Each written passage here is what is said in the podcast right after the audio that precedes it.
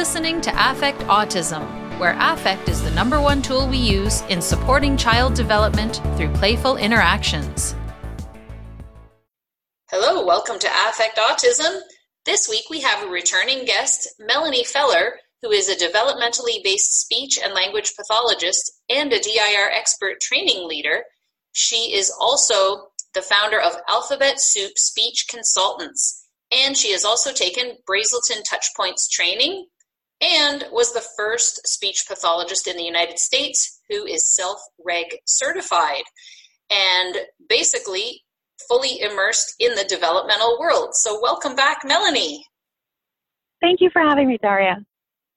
It's great to have you back. And this week, um, listeners, we are talking about the importance of parent choice when we talk about approaches uh, whether your child is diagnosed with autism or has other developmental differences. We often hear about therapeutic interventions or different approaches and and a lot of times uh, we only hear about applied behavioral analysis or ABA, but today we're talking about parent choice because, as I discussed with Dr. Josh uh, Feder, the move towards developmental approaches is starting to happen and it's there. So we wanted to discuss this today. So thank you so much for uh, joining in, Melanie. Thank you. It's such a pleasure. So I know that um, when we talked about the podcast, you mentioned there were four areas of parent choice that you wanted to cover. Did you want to tell us about those? Sure. So I think about parent um, parents obtaining therapeutic intervention for their child is a really multi-layered, um, really challenging sort of task to, to undertake. And I think about it through four different areas. So I think that parents need to feel empowered um, from the therapeutic intervention that their child is receiving. They need to feel educated. They need to feel supported, and they need to feel respected. Um, and respect kind of goes with empowerment, but I still think of them as four separate areas.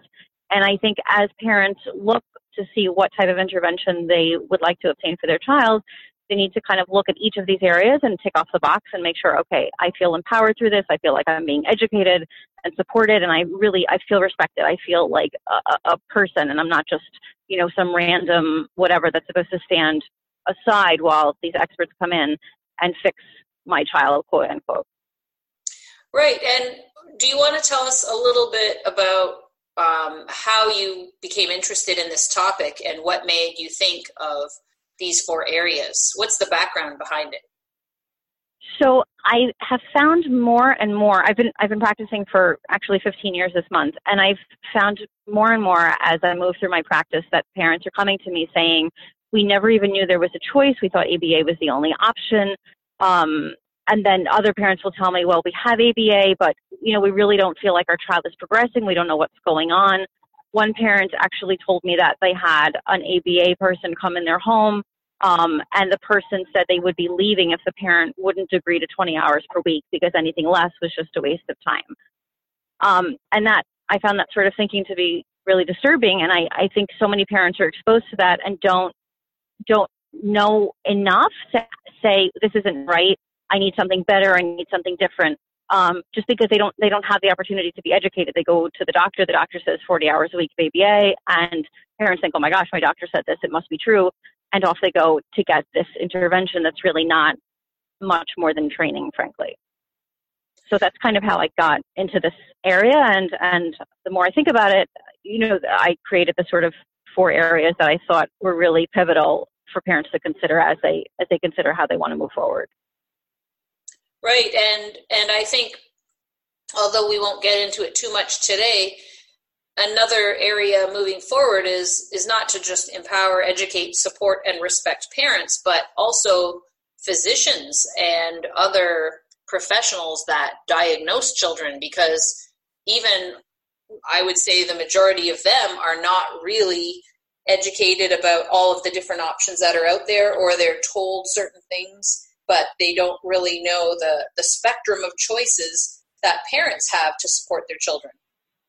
That is, I think that's such a good point. And I, I've had doctors say to me, you know, I had never heard of DIR before my patient told me they started coming to you or to, to whoever. Um, so I think that's such a valid point. Right, and and Melanie's talking about DIR floor time, developmental individual differences relationship based uh, approach that we talk about here at affectautism.com, where we're looking at where the child is developmentally before we do anything. We're taking into account all of their individual differences in their sensory processing profile, and we're um, using a relationship based approach where we form a good relationship with our child, we build that trust with the child we're working with, and we're following the child's interests and emotional uh, motivations before we're thinking about doing anything else. Was there anything you wanted to add about um, about that before we get into the four different topics specifically? I I think you covered it. I mean, I think you know there's so many developmentally based options, including DIR. There's there's play project. There's um, there's you know the Profectum. There's there's lots of different options, and I don't. I'm not. I didn't. I'm not trying to say that one thing is better than the other. The my purpose in talking about this is more to help parents understand that there are choices there. I mean, yes, innately, I, I think developmental um, practice is, is more appropriate and more respectful and really effective for children. But in the end, I think parents just need to be able to have a choice and say, okay, these are all my options. This is what I think is best for my child. This is what I'm going to go with, and we're going to see how it goes. Instead of just being given this one option and not knowing anything else is out there.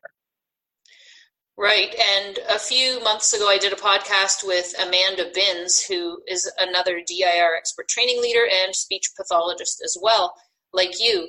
And she yeah, did, she's amazing. She did a co-authored paper about the different um, DSP interventions. I think they're called developmental social pragmatic in the literature. And there was mm-hmm. a table that listed so many different approaches and mm-hmm. interventions, practices, whatever whatever you want to call them. And it was a table that listed all the different elements of each. And then her job in that paper was to categorize them as a yes or a no, or do they qualify as developmentally social pragmatic? Um, it mm-hmm. was very interesting to see because even when when our son was diagnosed, I had just heard about DIR floor time, and for many reasons that I've discussed many times, that's mm-hmm. what I went with. But I wasn't even aware of all the other choices.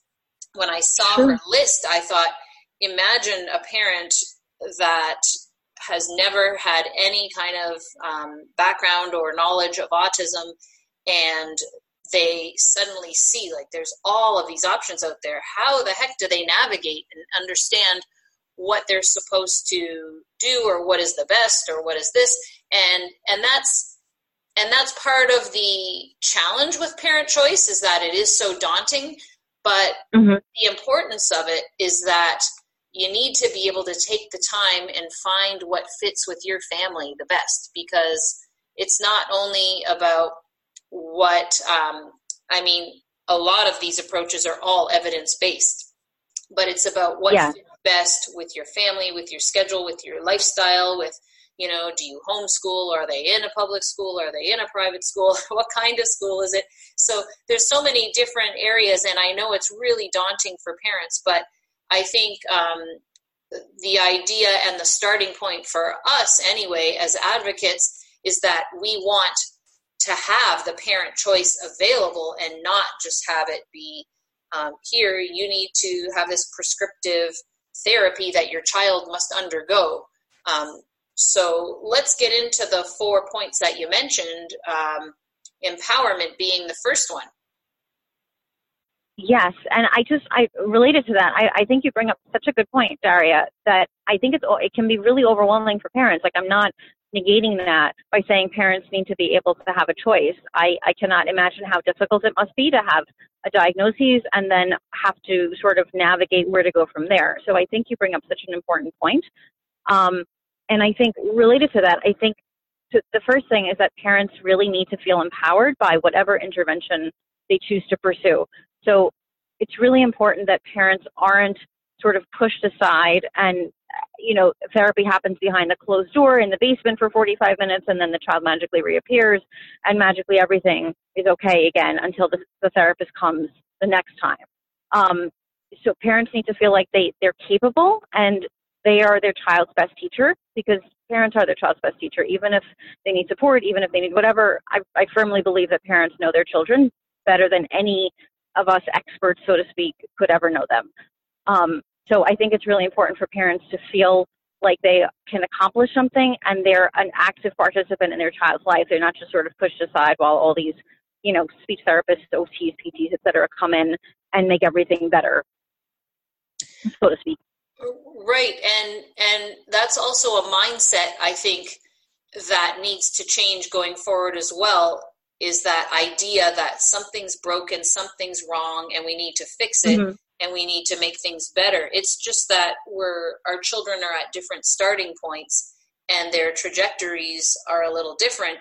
But um, I know that feeling when you first get the diagnosis of feeling like, oh, what's wrong? Something's wrong. We need to fix it. And that's a whole learning curve for parents, you know, on its own is getting to that place of acceptance. Like, this is the child mm-hmm. that I've been mm-hmm. blessed with, and this is what we have to work with. And now, how can we best support this child? And then, mm-hmm. how do you get to that place where you're feeling empowered? And I know even for me, um, you know, I felt like I've got to listen to what people said, but there was a voice mm-hmm. inside of me that really questioned a lot of things that the professionals were saying to me and mm-hmm. some parents may or may not have that voice too, but I certainly have talked to a lot that have. And when it doesn't sure. sound right, you know, you got to listen to that gut feeling. If this doesn't sound right, like I really don't think that it's right that you're making my child sit in a seat belt at a table, mm-hmm. forcing the child to attend to this activity that he clearly mm-hmm. has no interest in at all and mm-hmm. right crying and screaming.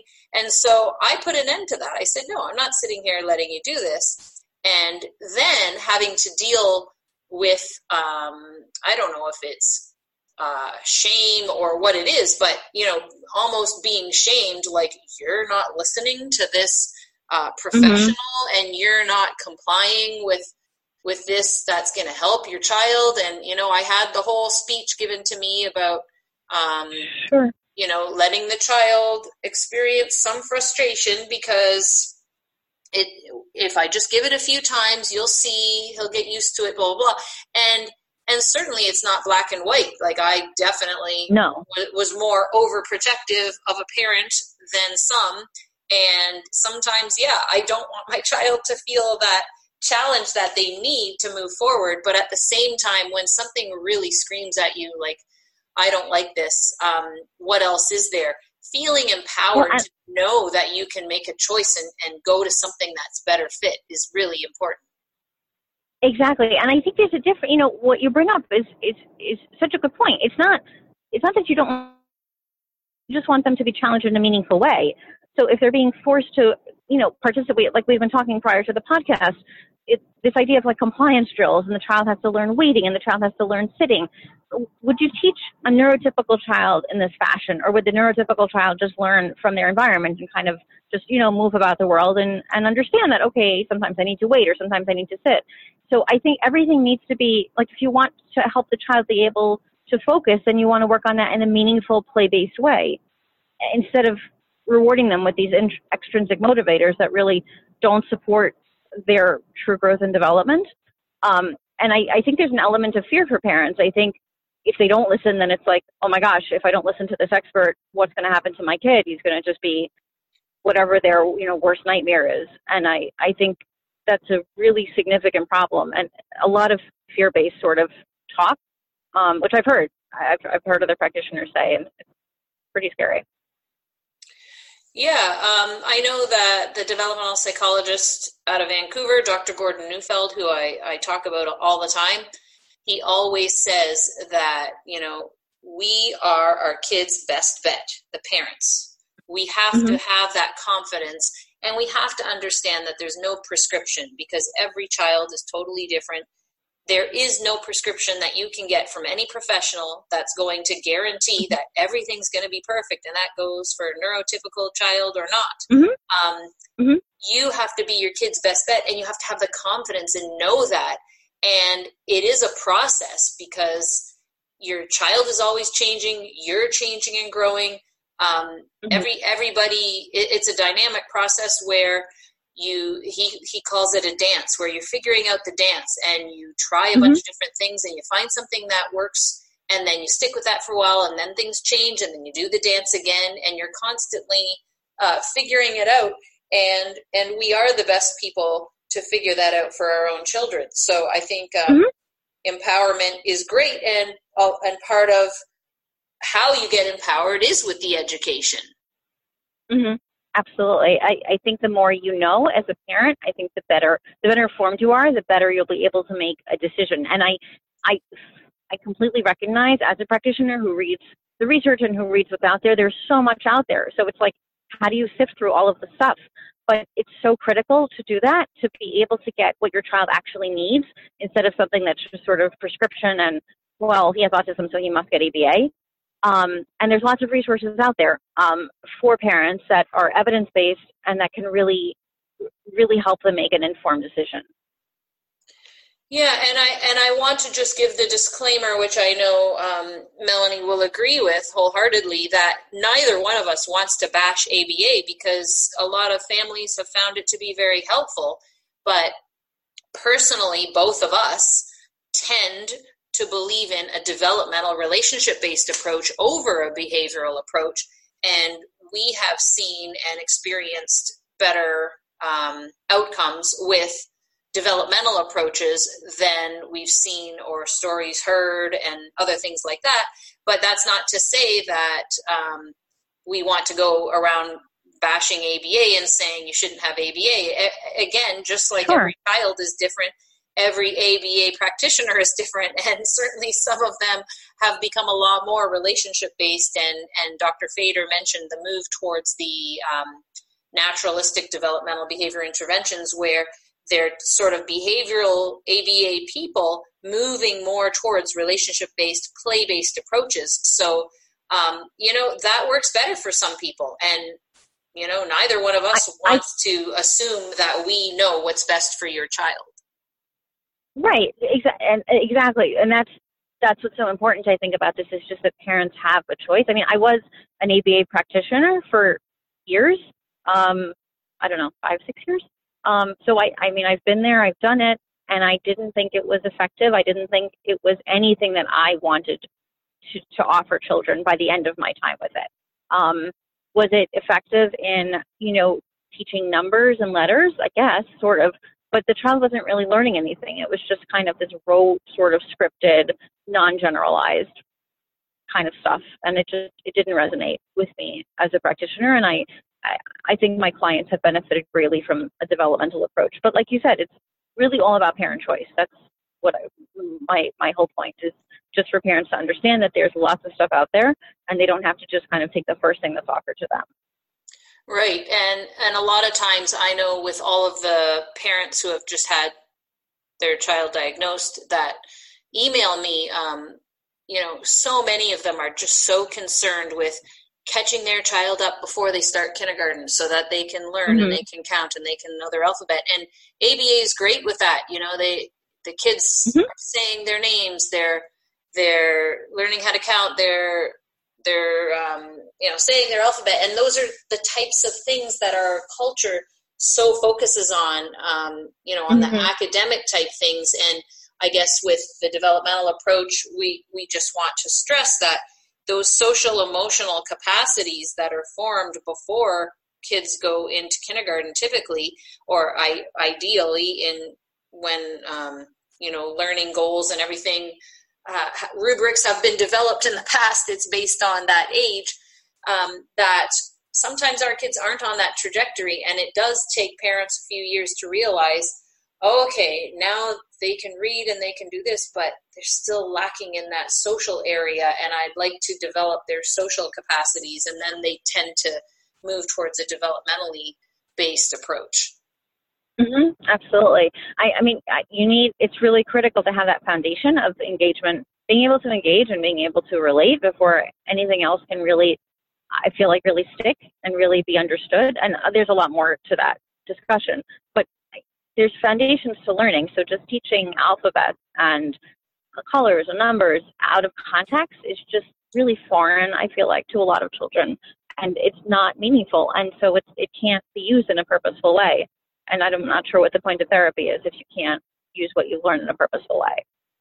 And um, listeners, I'll put a link in the blog post for today's podcast to our previous podcast with Melanie, where she goes into that a lot more about how um, in within the speech therapy you can generalize in all of these different concepts in a developmentally based approach can be learned and generalized. So I'll put a link to that podcast. Um, but in the meantime, I did want to say, and I will list these in the blog post as well, some of the places where parents can get education about developmentally based approaches. And um, certainly they're all based from the DIR floor time. Um, and Dr. Stanley Greenspan is at this site here, of course, affectautism.com, right at the start here link. You can go and look at all of the different blog posts, podcasts um, that are categorized by topic and just go in and browse. It would take you hours and hours and hours to get through everything.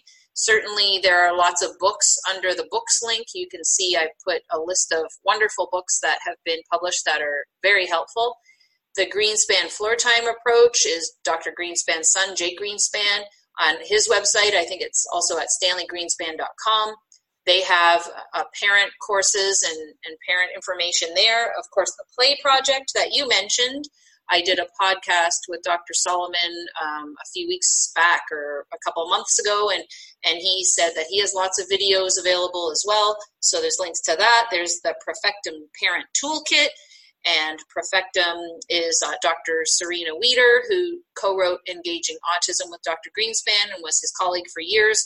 And so they have um, all kinds of resources for parents. And then, of course, uh, ICDL, which Melanie and I are both associated with, the Interdisciplinary Council on Development and Learning, ICDL.com. They have a number of resources there as well, including all of Dr. Greenspan's old radio shows which let me tell you, if anybody likes podcasts, you just got to listen to some of those old radio shows. Yes, they are from many years ago, but that information that's in there is gold. And every time I listen to anything um, with Dr. Greenspan, I learn something new. And then finally, what got me um, onto DIR floor time was Dr. Stuart Shanker, and his website is now self-reg.ca for self-regulation.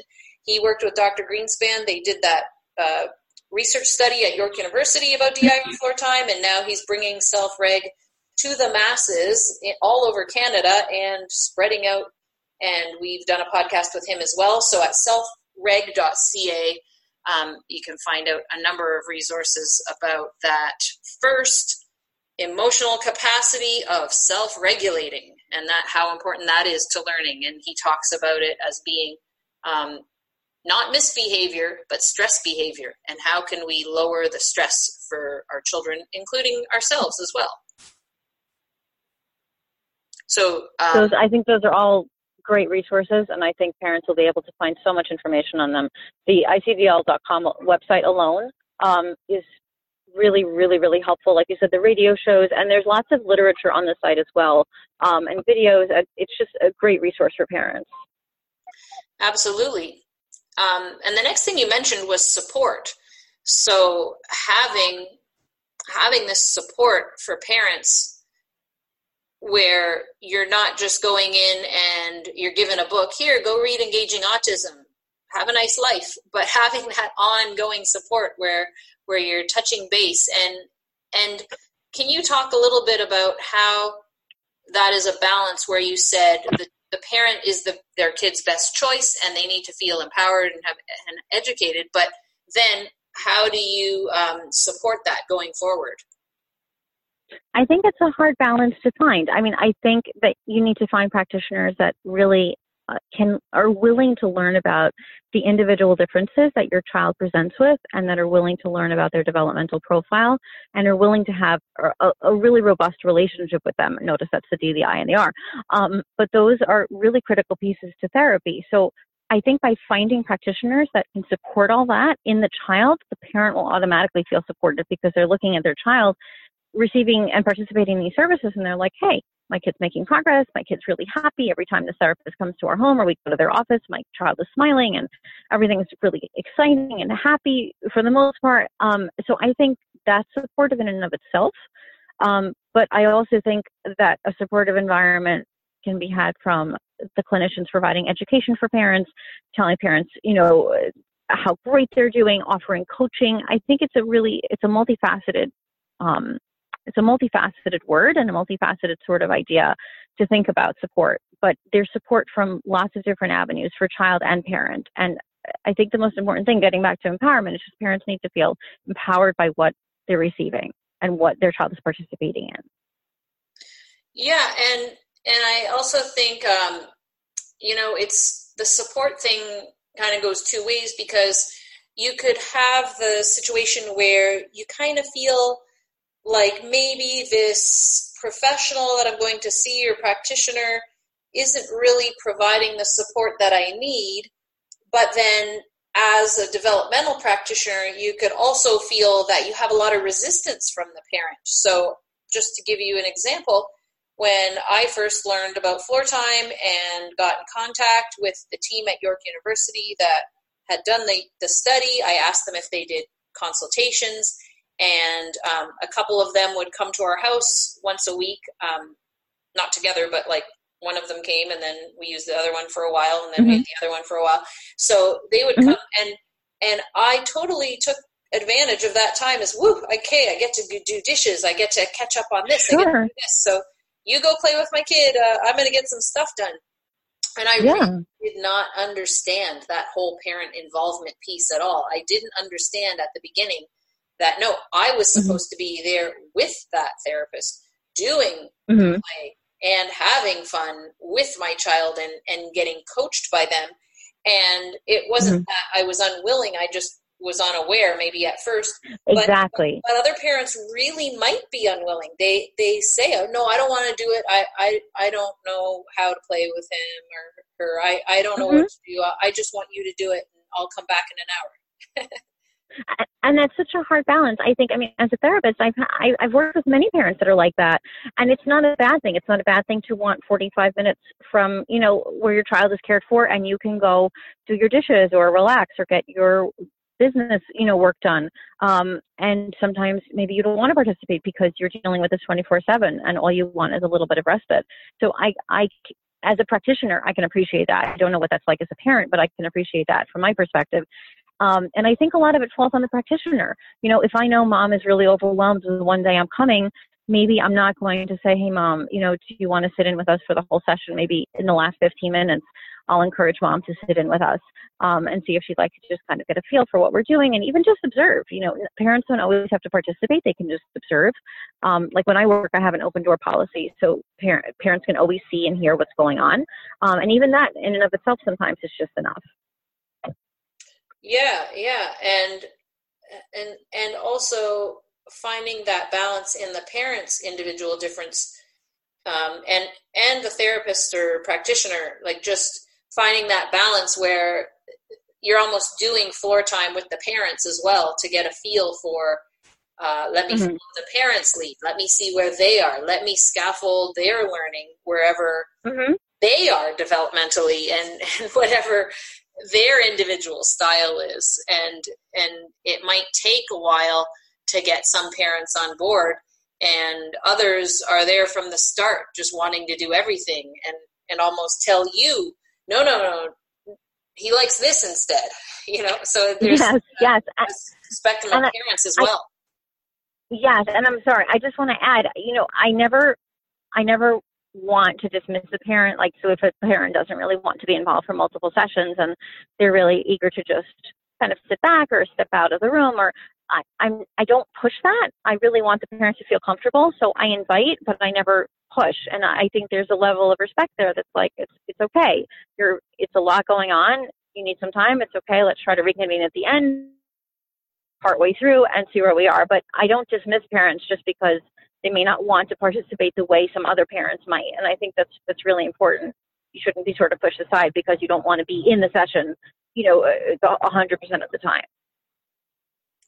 Right, and um, and let's talk about what the support looks like once the parent is on board and and maybe more actively. So you can let me know if this is what it sounds like for you. But my idea is mm-hmm. that. Something like what I've been doing with Andrea Davis on some of my blog posts over the last few years, where mm-hmm. I will share with her a video of my son and I playing together and we'll mm-hmm. do that self-reflection piece where you know she'll say what were you thinking going in? Do you have goals for the session? Um, how was your regulation? How did you feel during the session? How did it go?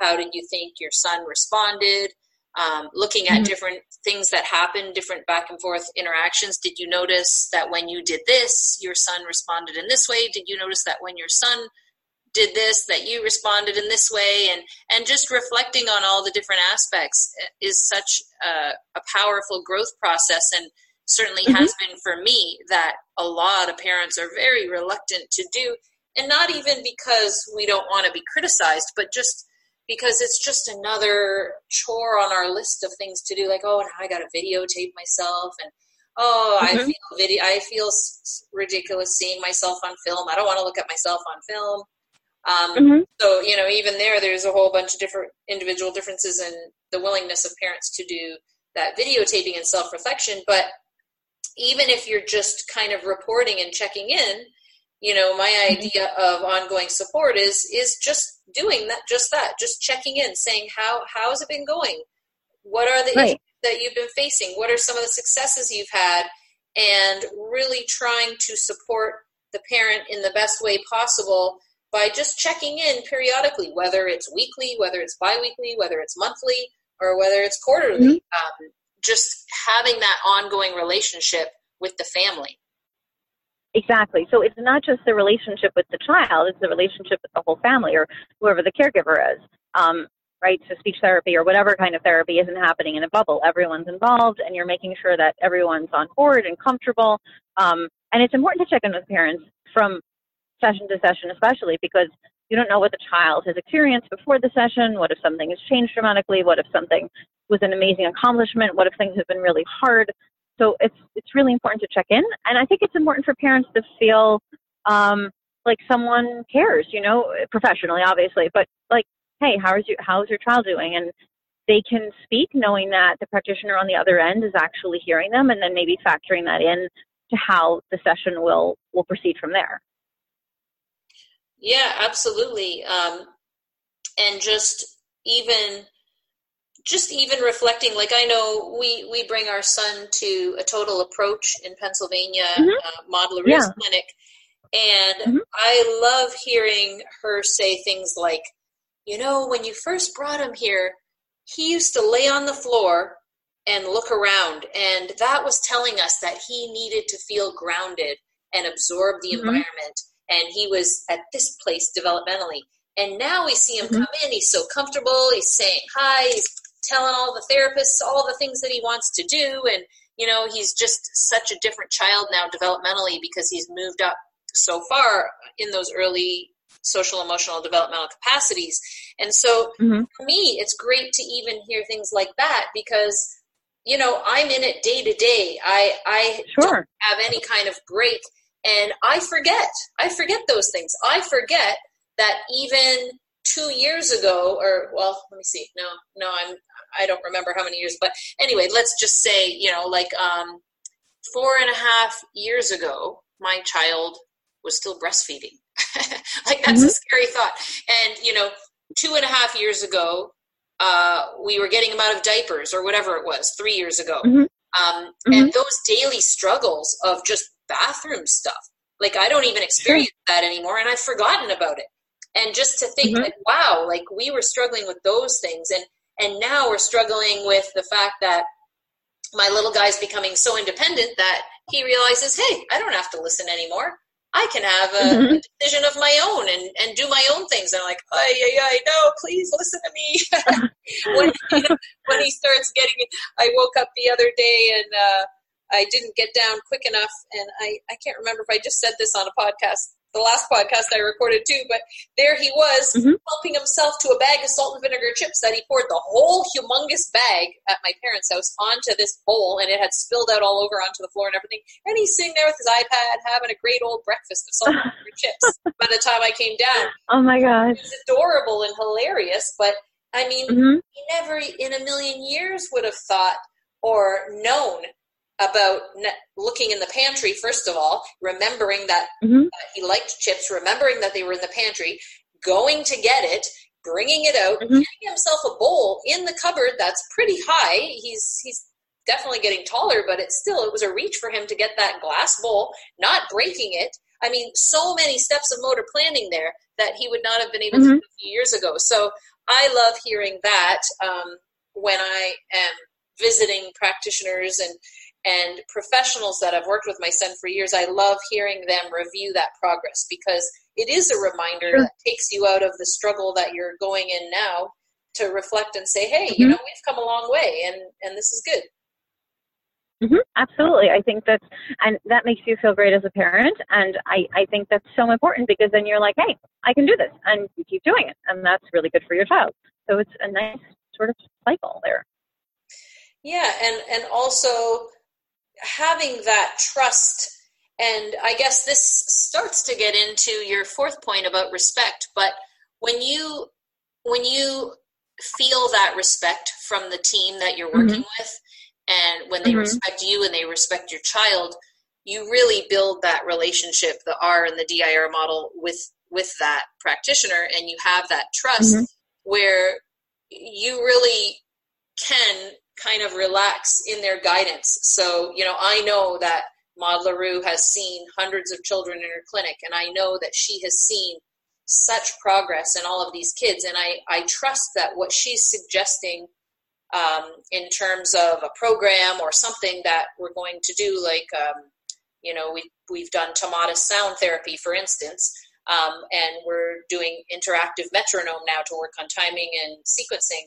Mm-hmm. And so when she mm-hmm. suggests those kinds of things, I'm trusting her because I know that she is coming from a place of seeing seeing these developmental gains and helping the children where they're challenged the most and um, and that's kind of a little bit about the respect but do you want to get into mm-hmm. more about in terms of the parent choice and the advocacy that you were thinking of when you thought of respect as as the fourth uh, important piece of parent choice? I think, well, and actually, I'm, I'm relating this back to a point you just said because I think the therapy and the therapist needs to respect the parent and the child, and all these four principles kind of apply not only to parent but to child as well because I think children need to feel empowered and educated and supported and respected. Um, because I think they want to be active participants. If all of that is taking place, innately they want to be an active participant, even if it's hard, even if whatever the struggle is. Um, so I think just putting that out there, I think these principles apply to both um, parents and children. Um, but back to your original point, I think a lot of times I feel like parents are sort of berated or told they didn't do the right thing or they're not doing a good job. And there's I think practitioners need to have a, a, level of respect, even if we don't agree with what the parent is doing, even if we think, wow, this is a really challenging situation. I wish maybe parent had done something a little bit different. There's this underlying level of respect for the parent just because they're the parent and they're with the child 24 7. And their, to me, their opinion matters more than anything else. So I may disagree. I may say, hey, can we look at this a different way? But in the end, they're still the parent and they're still, I think, the child's best advocate and the child's best teacher. Right. And in terms of um, advocating, I mean, it's it's not only us respecting the parent, but thinking from a parent perspective, the amount that I need to advocate for my child as well. So, um, depending on where I go or who I'm speaking with, they may have assumptions about my child because of my child's mm-hmm. diagnosis mm-hmm. or history. And just being mm-hmm. able to advocate and say, you know, this this is what my child needs. This is what we need to do. This is how you need to respect my child or whatever. Exactly. But, like I don't like what you're doing. I like what you're doing. This isn't working for me. This is working for me. And parents should feel like, hey, I can say all this stuff. It's not like this super duper amazing, scary expert is in my home, and so I have to just be very quiet and let them do their magic. But there needs to be active participation, and parents should be able to say, hey, I really don't like this. Why are you doing this? Always ask why. I think that's that's really the the biggest takeaway. I hope I hope from if you know parents are listening today it's just to ask why. Why is the practitioner doing this with my child? Why did i pick this therapy? Why why about everything? Always ask why always critically think about what's taking place in front of you and where you hope to go next. Um, but always question what's happening. Never just take things just because somebody told you okay this is the best way. Always question. Yeah, and I think uh, a good professional will be happy, always be happy to explain why. Exactly. Always, always. I'm um, as to why I'm doing whatever it is. And if a parent says to me, "I love that," I'll explain. That's great. You know, I'm I'm doing this because of X, Y, and Z. Or if a parent says to me, "I'm not sure why you're doing that. I really I don't think that's working," I'll say, "Okay, you know, this is what I'm thinking. I'm seeing this in your child. Let's think about where we can go from here."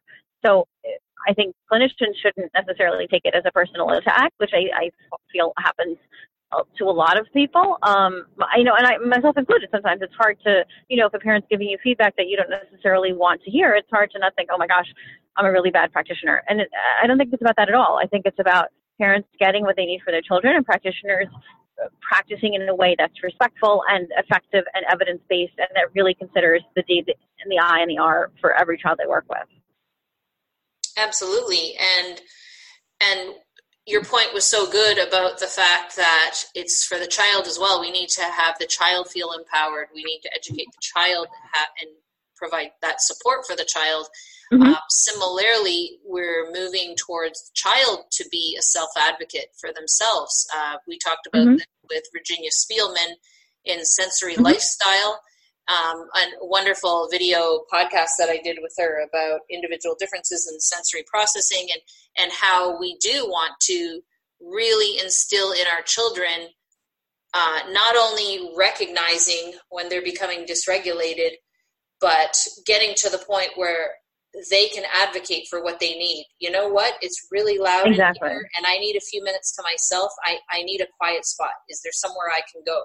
Being able to mm-hmm, exactly. let people know because um, you know we're that advocate for the child. You know if i'm if i'm out in public with my child and i see that something's happening and i can see oh if we don't do something about this right away there's going to be um, a lot of dysregulation happening then i can you know i can advocate. But eventually when the child's able to do that for themselves is is where we all want to head towards.